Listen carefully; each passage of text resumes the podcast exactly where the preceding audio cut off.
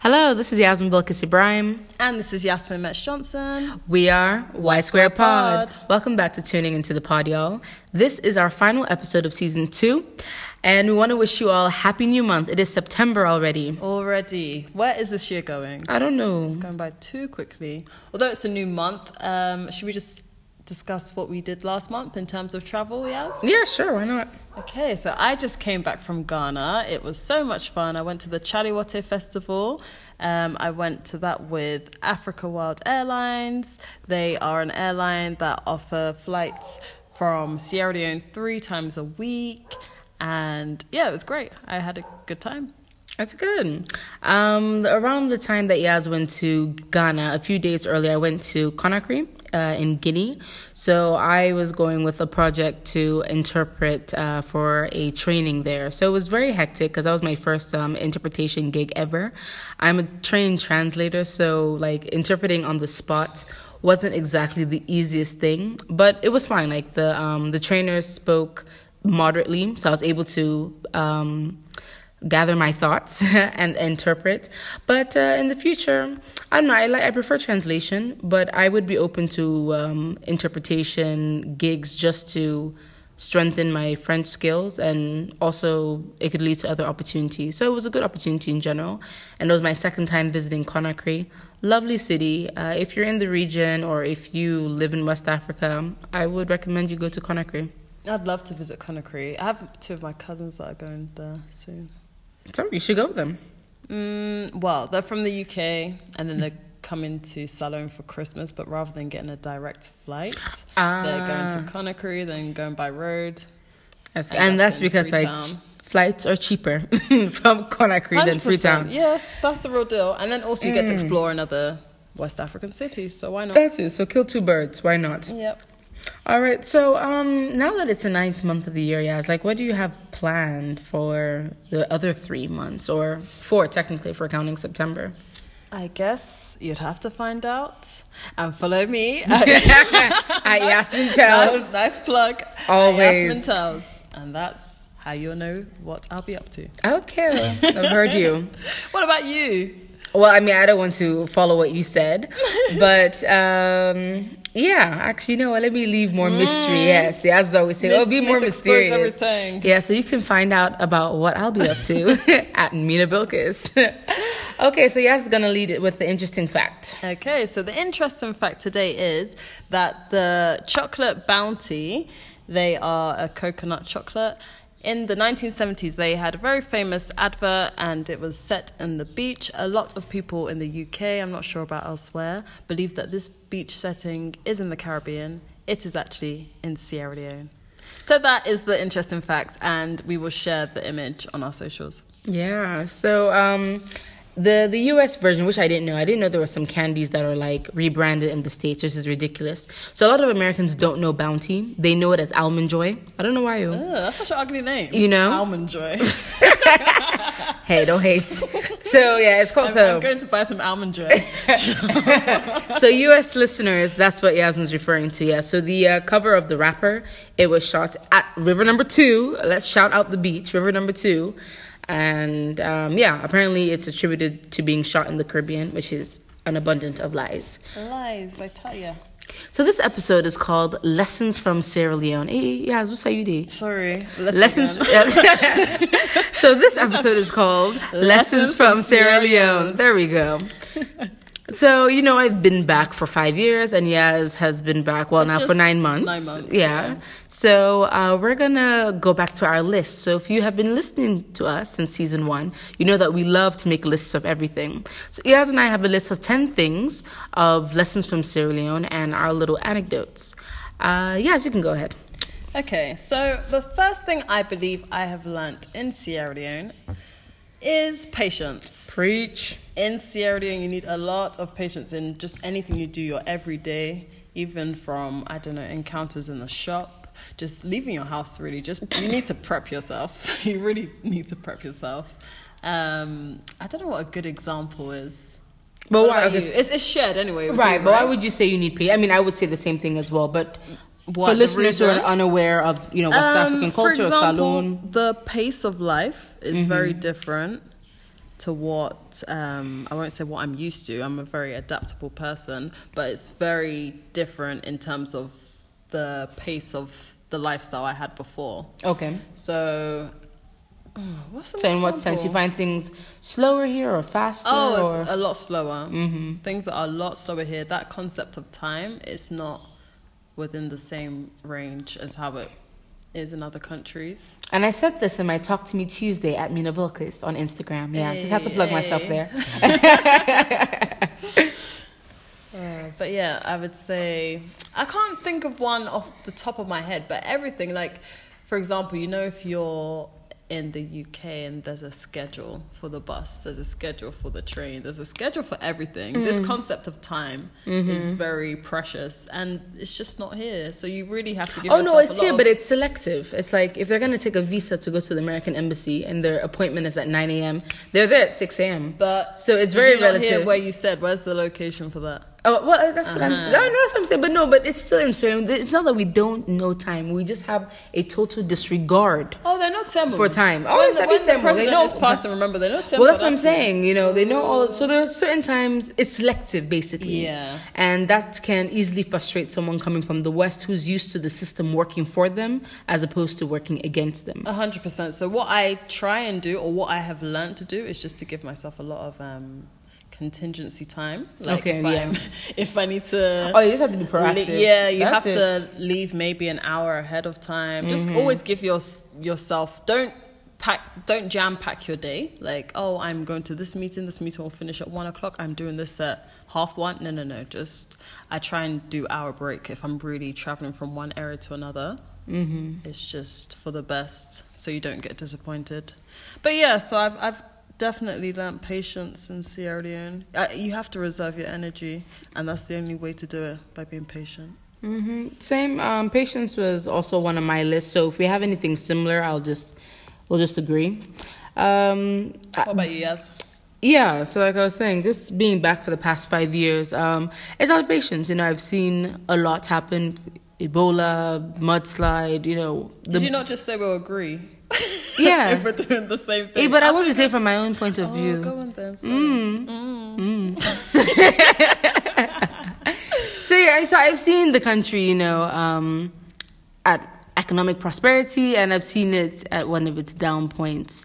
So one thing, you just have to ride the wave. That's it. It can be very tempting, just like, okay, you know what? This ain't working. Deuces. But you shouldn't. You know, if you made somewhere your home, through thick and thin, you should. It's convenient to have like two passports, but at the end of the day, your allegiance needs to be somewhere. So this is where we've chosen to stay. So I don't like when people always say, but me I left Salon, me I tired, I'm going to leave Sri Lanka. I'm like, go. Nobody is forcing you to stay. Just go. But yeah, so sometimes you can get very, very frustrated. But then just find outlets to help you. I like yoga, meditate, go for a walk. Maybe Boku talk with the eyes. You know, everyone has like their thing. Well, even breaks. I feel like that's what I appreciated the trip to Ghana for. But then at the very same time, it made me realize how much I left me home. I was missing Salon by the last day. I was like, okay, I'm ready to come back. And Salon has that effect on you. So. I swear, I was so ready. Like as fine and functioning as Ghana is, and oh my gosh, their hospitality was great. I loved it. It was Akwaba. It was a good time. All right. So back to you. Yeah, we both agreed. Number one and number two is patience. No, it's your turn now. Okay, fine, sure. All right. So for me, I will go with resilience. Yes, you have to be very resilient. Sierra Leone is not for the thin-skinned, and if you happen to be thin-skinned and you return, it's okay. You'll grow it. Don't worry. You get like some elephant thick skin while you're here. But not everybody grows it. Yeah, well, I mean, which is why some of them flee, or some of them are here and they're frustrated. So it can go either way. But you have to just be resilient, and you just have to persevere. Not everything is that bad. Sometimes you're like, you know, I'm so glad I'm home. But then sometimes you're like I said, I need a break. I need to go. So we're fortunate to be privileged enough to have that kind of outlet. Yeah, for sure. Definitely. So yeah, but that's one thing to be mindful of. Whether you're a creative, whether you work a 9 to 5, it takes a lot of resilience. 100%. I agree. My next one, lesson from Sierra Leone, is the community spirit. I really like how together people are. People will show up for others. I think it's something a lot of countries could learn from. And I'm not sure if this is just a West African thing, but I experienced a similar ambience amongst people in Senegal. Mm.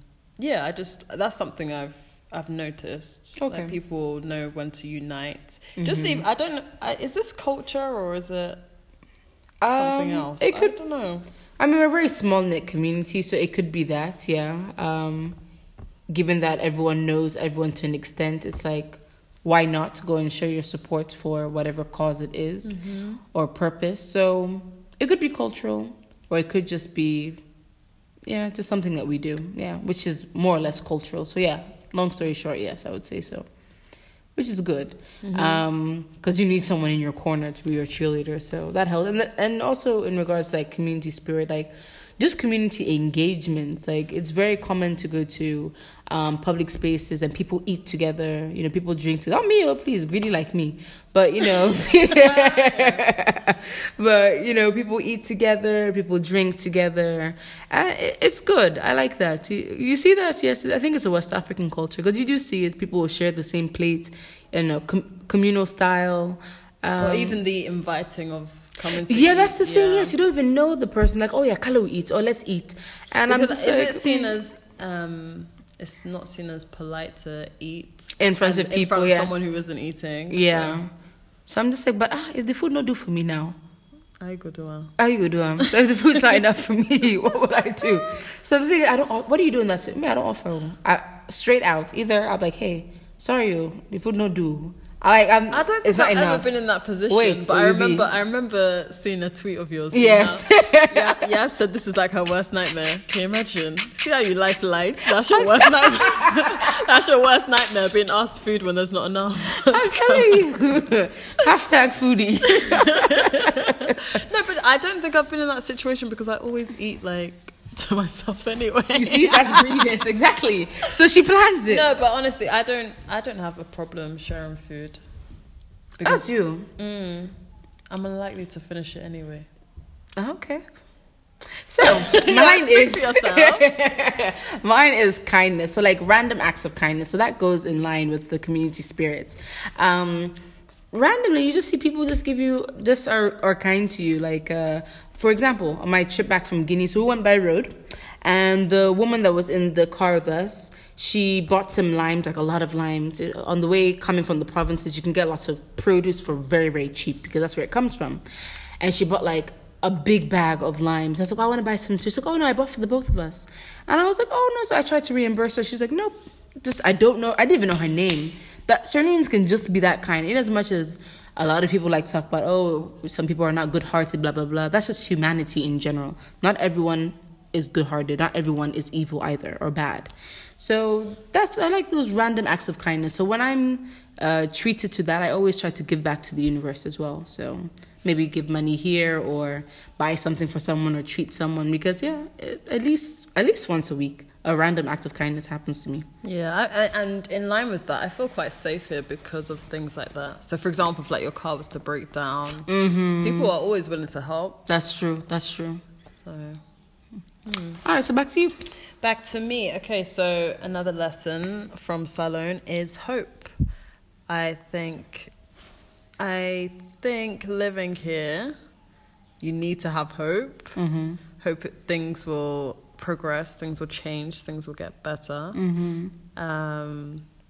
Yeah, the end. That's it, really. That's very abrupt. No, but I mean, like, other than that, that is my only observation when it comes to hope. And I think a lot of people have that mindset anyway, especially people that have moved from the diaspora. You need to have hope to be here.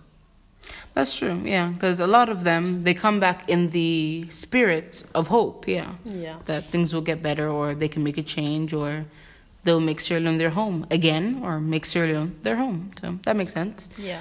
I would say adapting rather than assimilating. So like what Yas was talking about, patience. There's some things they're hard to assimilate to. They're just like, in terms of time, I will never get used to the disregard of time. However, I can adapt to the culture in the sense that, oh yeah, as though we meet 1 o'clock, let's meet at 1 o'clock. Okay, I know you mean 2 o'clock, so I'll get there at 1:45. So things like that, I know how to adapt to. It no longer frustrates me because I'm just like, okay. You go vexed if you come. My goodness, to Salon, you're doing things, everything, you know, to proper time. Yeah, so you'll be waiting for it for ages. You just frustrate yourself. So those are the things. You've learned to adapt to certain things. You know, like what Yas said, if. Your calculated time is typically 20 minutes. Just estimate 1 hour because you don't know. There might be traffic. There might be breakdowns.